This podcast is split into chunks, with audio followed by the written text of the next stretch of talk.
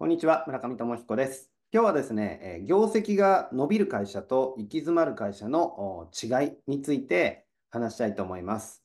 え11月、12月はですね、例年、あの新規のご相談だったりとかご依頼があの増える時期なんですね。で、今年もあのおかげさまで例外ではなく、あの通常の月のもう3倍以上のご相談だったり、えー、お仕事をいただいています。まあ、あの全部お受けできるわけではないので、えー、ちょっとなんでなんですかね、まあ、ウェイティングみたいな感じにあのなってしまう、あのすいませんっていうケースも結構あの増えてきてはいるんですけれども、あのおかげさまで、えー、たくさんご相談をいただいております。で、そのほぼ全社さんに、えー、共通するんですけれども、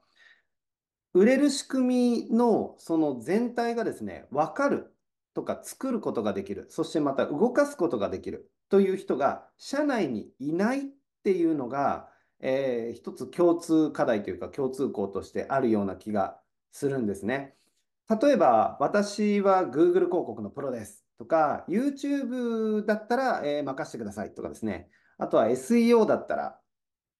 うん、例えば、Instagram、SNS だったら、えー、得意ですとかですね。そういうその、なんていうんですか、部分のプロ、部分断片のプロっていうのは、えー、世の中にたくさんいるんですよ。それは、あの、社員雇用という形でもいいですし、その外注、その法人個人別にしてですね、フリーランサーとかも含めてですけど、アウトソーシングにしても、いずれにしても同じことなんですよね。部分のプロはいっぱいいるんです。はい。ただ、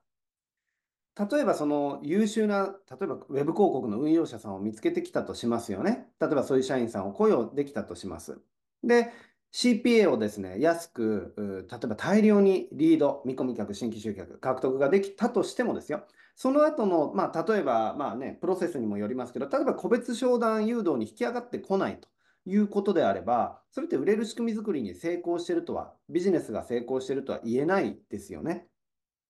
当たり前ですけど。成果にならないんで、売上利益に変わっていかないので、いっぱいリスト集まったとか、フォロワーが集まったとかですね、いいねがいっぱいあの、ついたとか言って喜んでる場合じゃないんですよ。だからどうしたっていう話で、えー、なんですよね。意味がないわけじゃないんですけど、それってあの、部分じゃないですか。だからその、その後の成果につなげるところはまた別部署の担当でとかってややってると、結局最終成果、事業として盛り上がっていかないということになるんですよね。で、例えばその、例えばその商談誘導率が、あの、に、につながんなくて、みたいなことを、例えば広告運用者のね、人だったりとかに相談したとしても、いや、まあ、ね、こんなストレートには言わないかもしれませんけど、まあ、広告運用者は広告運用の担当ですから、えー、なるべく、なんでしょうね、CPA 安く、たくさん見込みリストだったりとか、えー、なんだろうな、こうなんか問い合わせだったりとかを獲得するっていうことが、まあ自分の責任だし役割だと。そこが得意なんだと。だから逆に言うとそのリード獲得した以降のことについては、それはあの営業担当の方の問題ですよねとか、別担当の役割の範疇だよねみたいなあの意識だったりとか、実際にそういうふうになってしまうだけなんですよね。その相談とか追求したとしても。なので、売れる仕組みっていうのは、そのまあ、我々のそのプロフィットエンジンという形で、えー、まあ、ブランド名でですね、あの皆さんにいろんな形であのヒントだったりレシピシェアさせていただいてますが、あの事業、ビジネスっていうのをあの仕組みとして利益、顧客だったり利益を生み出すエンジンとして仕立てようと思うと、やっぱりその部門役割、縦割りっていう各担当、社内外からですね、こう集めてきて、部分最適、部分の最適、最適、最適っていうのをただ目指すだけだと、事業全体、仕組み全体としてやっぱり歯車が噛み合いにくい、うまく機能しづらいんですよね。で、えー、なので、必要なのは、あの、まあ、今回ね、この、今回というか、まあ、11月、12月とか、あの、いつ、まあ、それ以前もいつもそうなんですけど、ほとんどやっぱり、どの会社さんでも共通して、えー、感じることは、やっぱり必要なのは、売れる仕組み全体をですね、統括できる人というか、全体を分かって指揮できる人というかですね、あの全部を一人でハンズオンで実務をやるとかっていうことじゃなくてもですよ。だ横断的に見ることができる人、仕組み全体、ビジネス全体をというか、だ全体最適ができる人、部分最適ではなくて全体最適ができる人。で、どこをどのように設計構築改良すればビジネスの成果になるのかっていうのをきちっとコントロールができる人っていうのが、あの、社内に必要ですよね。うん。じゃあ、それは誰がやるのかっていうことなんですけど、私は結論、社長とか事業責任者、事業リーダーの方しか、がやるしかないっていうふうに思ってます。特に日本のその大多数の中小企業、スモールビジネスにおいては、あの、もうそれしかないと思って、まあ簡単に言うと自分でやるしかないっていう ことですね。全部をハンズオンで自分がやるとかじゃなかったとしても、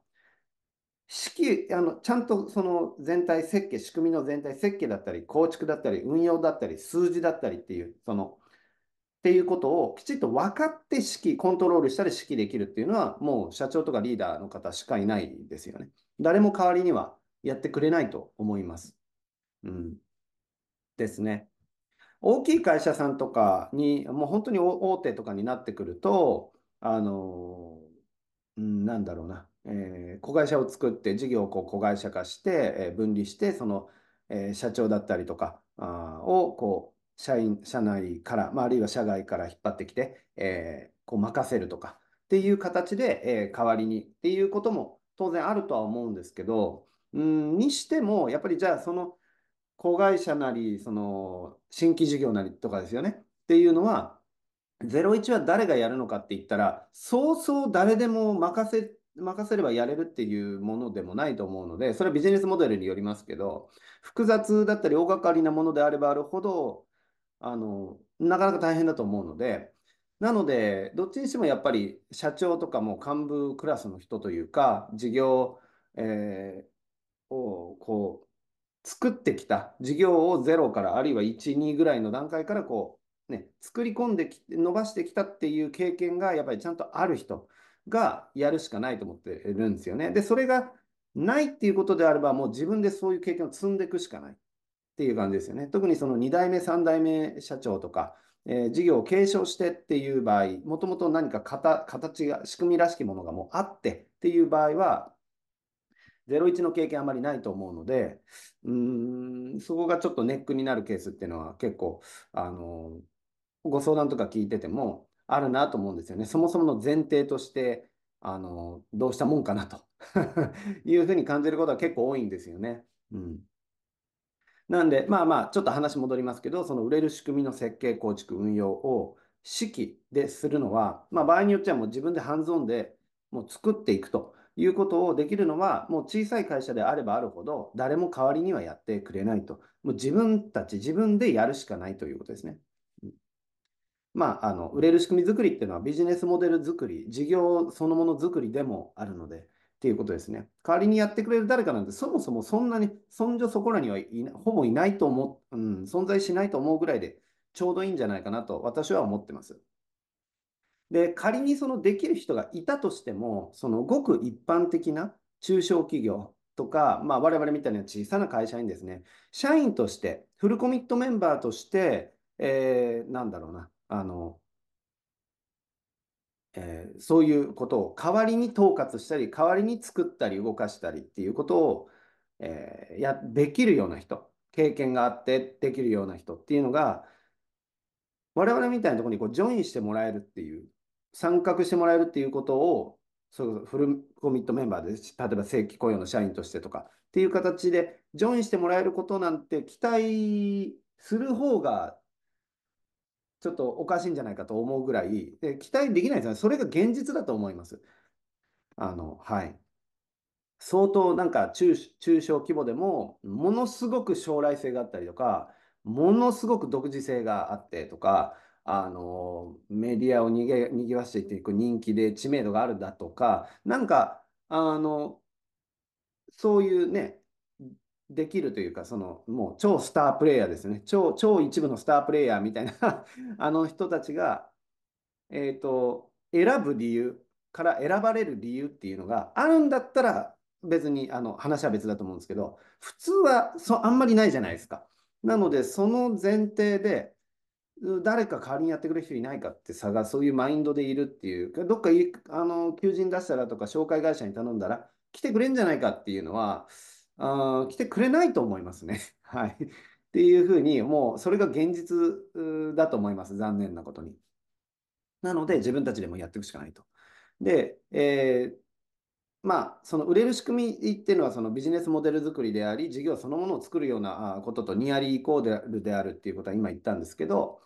あの事業上の数字、売上利益を生み出すそのビジネスの中心的な役割、それが売れる仕組み作りなんですよね。で、よくあるのはこうあの営業ファースト、営業力一本でこう成り立ってきた会社さんほど、やっぱり社長とか事業責任者の方も営業力は超一流なんですよ。もう、特勤特勤なんですよね。あのなんですけど、それだとやっぱ労働集約とか人海戦術依存みたいなことになりがちで、で、それだとちょっと将来性があんまり見込めないじゃないですか。よくて現状維持。現状維持だとしても中身はあの人とか組織づくりの面で、あの売り方っていう面ではやっぱり火の車っていうのがあるので、いつまでこれね、で、あの採用って今ね、そういう面だと一番難しい課題じゃないですか。人の確保っていうところは。で、また育成定着っていうのはさらに。で、採用コストもかかるっていう話ですよね。なので、えー、じゃあ営業1本から、まあ、マーケだったりとか、事業のの仕組み、再設計みたいなことをやろうっていう時に知識、経験がある人がやっぱりいないので、よくわからないっていうふうになりがちなんですよね。うん、あるいはその社長さんは分かってらっしゃるんですけど、危機意識も高くて、なんか変えていかないとねっていう、事業再定義しなさないとねみたいなことになるんですけど、えっ、ー、と、相談できる人がいないというかですね、一緒についてくるメンバーがいないとか、あの追っついてこないとかっていうことは、あの、あのその変化のスピードについていけないとか、共通言語がないから話が通じないとかですね。そういうことはあのものすごいよくあるんですよね。で、特に、まあ、これ社長さんとかも含めてなんですけど、Web とか飛び道具とかツールシステム関係の話が絡むと、途端によくわからないっていうふうになりがちなんですよね。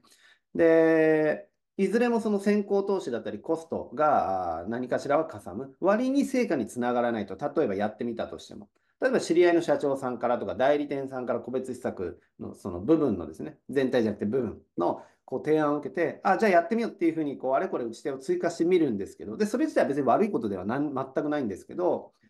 全体設計が見えてないので、売れる仕組みのにおける全体設計の中でその施策っていうのがどういう役割を果たすのかっていうことがうまくこう連関してないので、結局その部分部分、場当たり場当たり中途半端みたいな風になってしまって、結局うまく機能しないということがものすごい多いんですよ。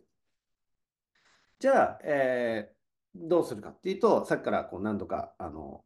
話してますように、社長とか事業責任者クラスの皆様が、あの人が、えっと、売れる仕組みの全体設計とか、あ設計する、作る、動かすえー、成果が上がるようにチューニングするみたいなことを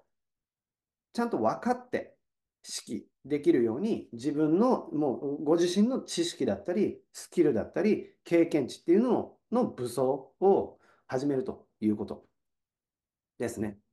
結局あの知識があってもスキルとか経験がなスキルがなければあの何ていうんですかねただの絵に描いた餅じゃないですか。うん勉強して、おなんか学んだ気になったって、それそれ自体言って価値あることなんですけど、やっぱ事業上の成果に変えていこうと思うと、実際に売れる仕組みを設計し、作って動かしていかないと、ね、いけないわけで、泥臭いところがいろいろあるわけですよ。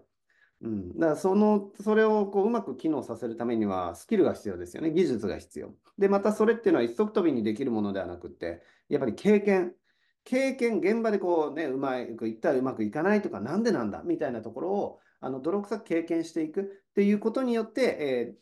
ー、蓄積されるもの、それは誰誰にとってもですけど、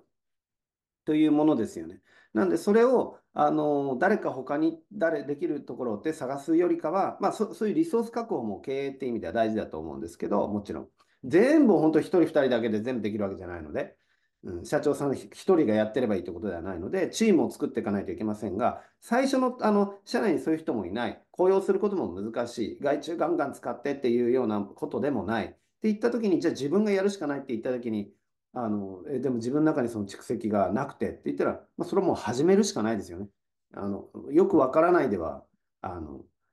よくわからないっていう状態のまま誰かその社員さんとか外注にね、まさにお金払うからって言って、雇うからって言って任せようとしても、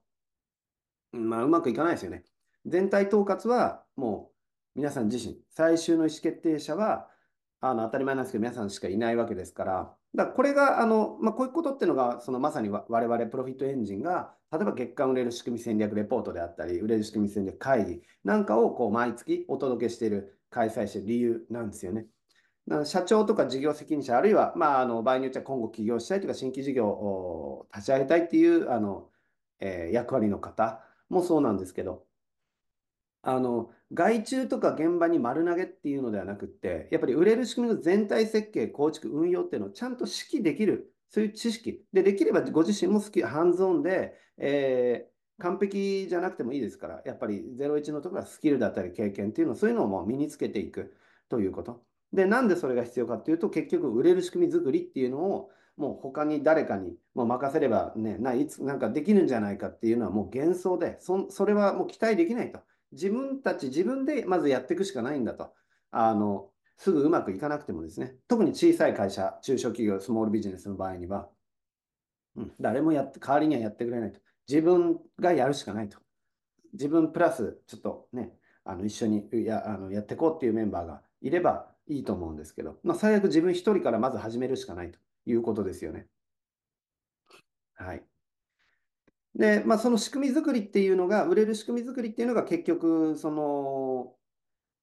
えー、採用が難しいとか、人口減少だとか、あワークライフバランスがどうだとかああの改善しないといけませんねっていうことがこう社会的に、ね、あの追求されていったりとかっていう中で、えー、こう人海戦術、労働力ありき、労働集約的なビジネス、労働集約的な売り方っていうところから変革していかないといけない。えー、じゃあそれを、とそれ、そのテーマと紐づくんですよね、結局。うん。労働力依存とかその人海戦術が何も悪いわけではないので、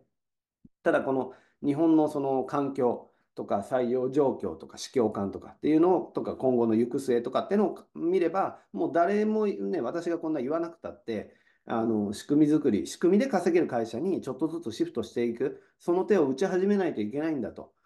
で、っていうことは、その今後のやっぱ事業の存続、会社の成長の鍵になってくるんですよね。まあ、それは、あの、うすうすというか、まあ、はっきり、あるいはうすうす、もう気づいている方がほとんどだと思うんですね。はい。なんで、まあ、私もそういう思いで 思いというか、狙いというか、で、まあ、これまで47業種、165社。で、えー、来月1月から、あの、新たにっていう会社さんも決まって、まあ、決まってる限りでも168社ですね。で、えー、まあ、そのご縁いただきまして、チャンスをいただいてですね、まあ、我々が売れる仕組み作りを、まあ、その伴走者、ああるいは一部代行者としてご支援していくと。まあ、そんな私たちがですね、要するに、日々こう何を考えて、何をこう、えー、実行しているか。で、まあ、何が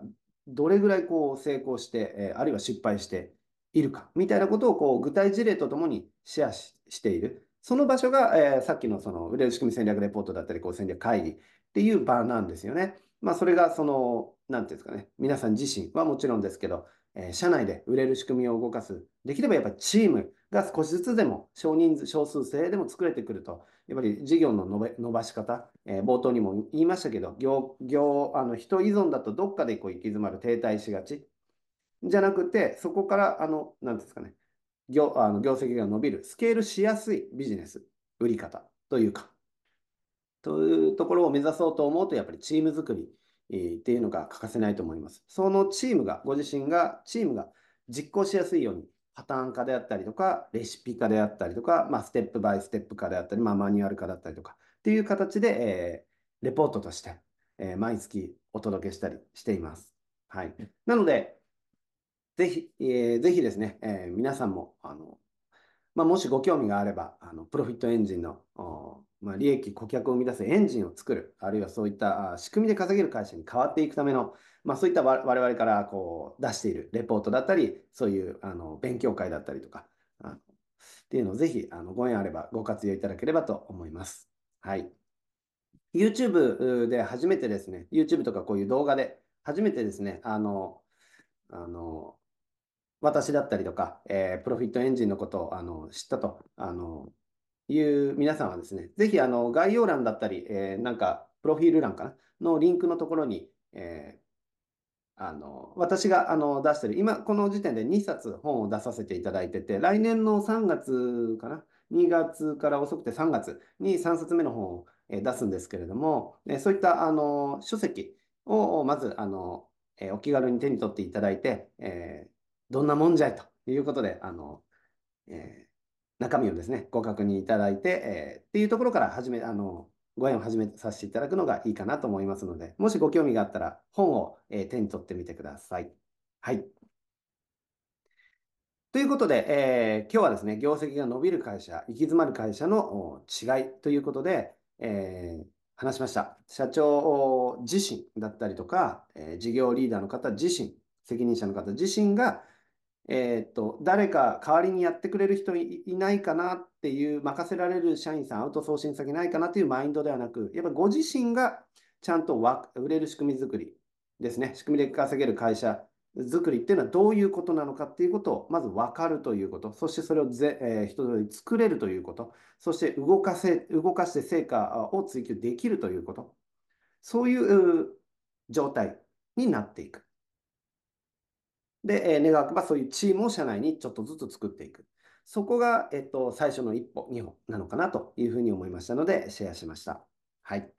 参考になったら嬉しいです。それでは今日は以上になります。それではまた。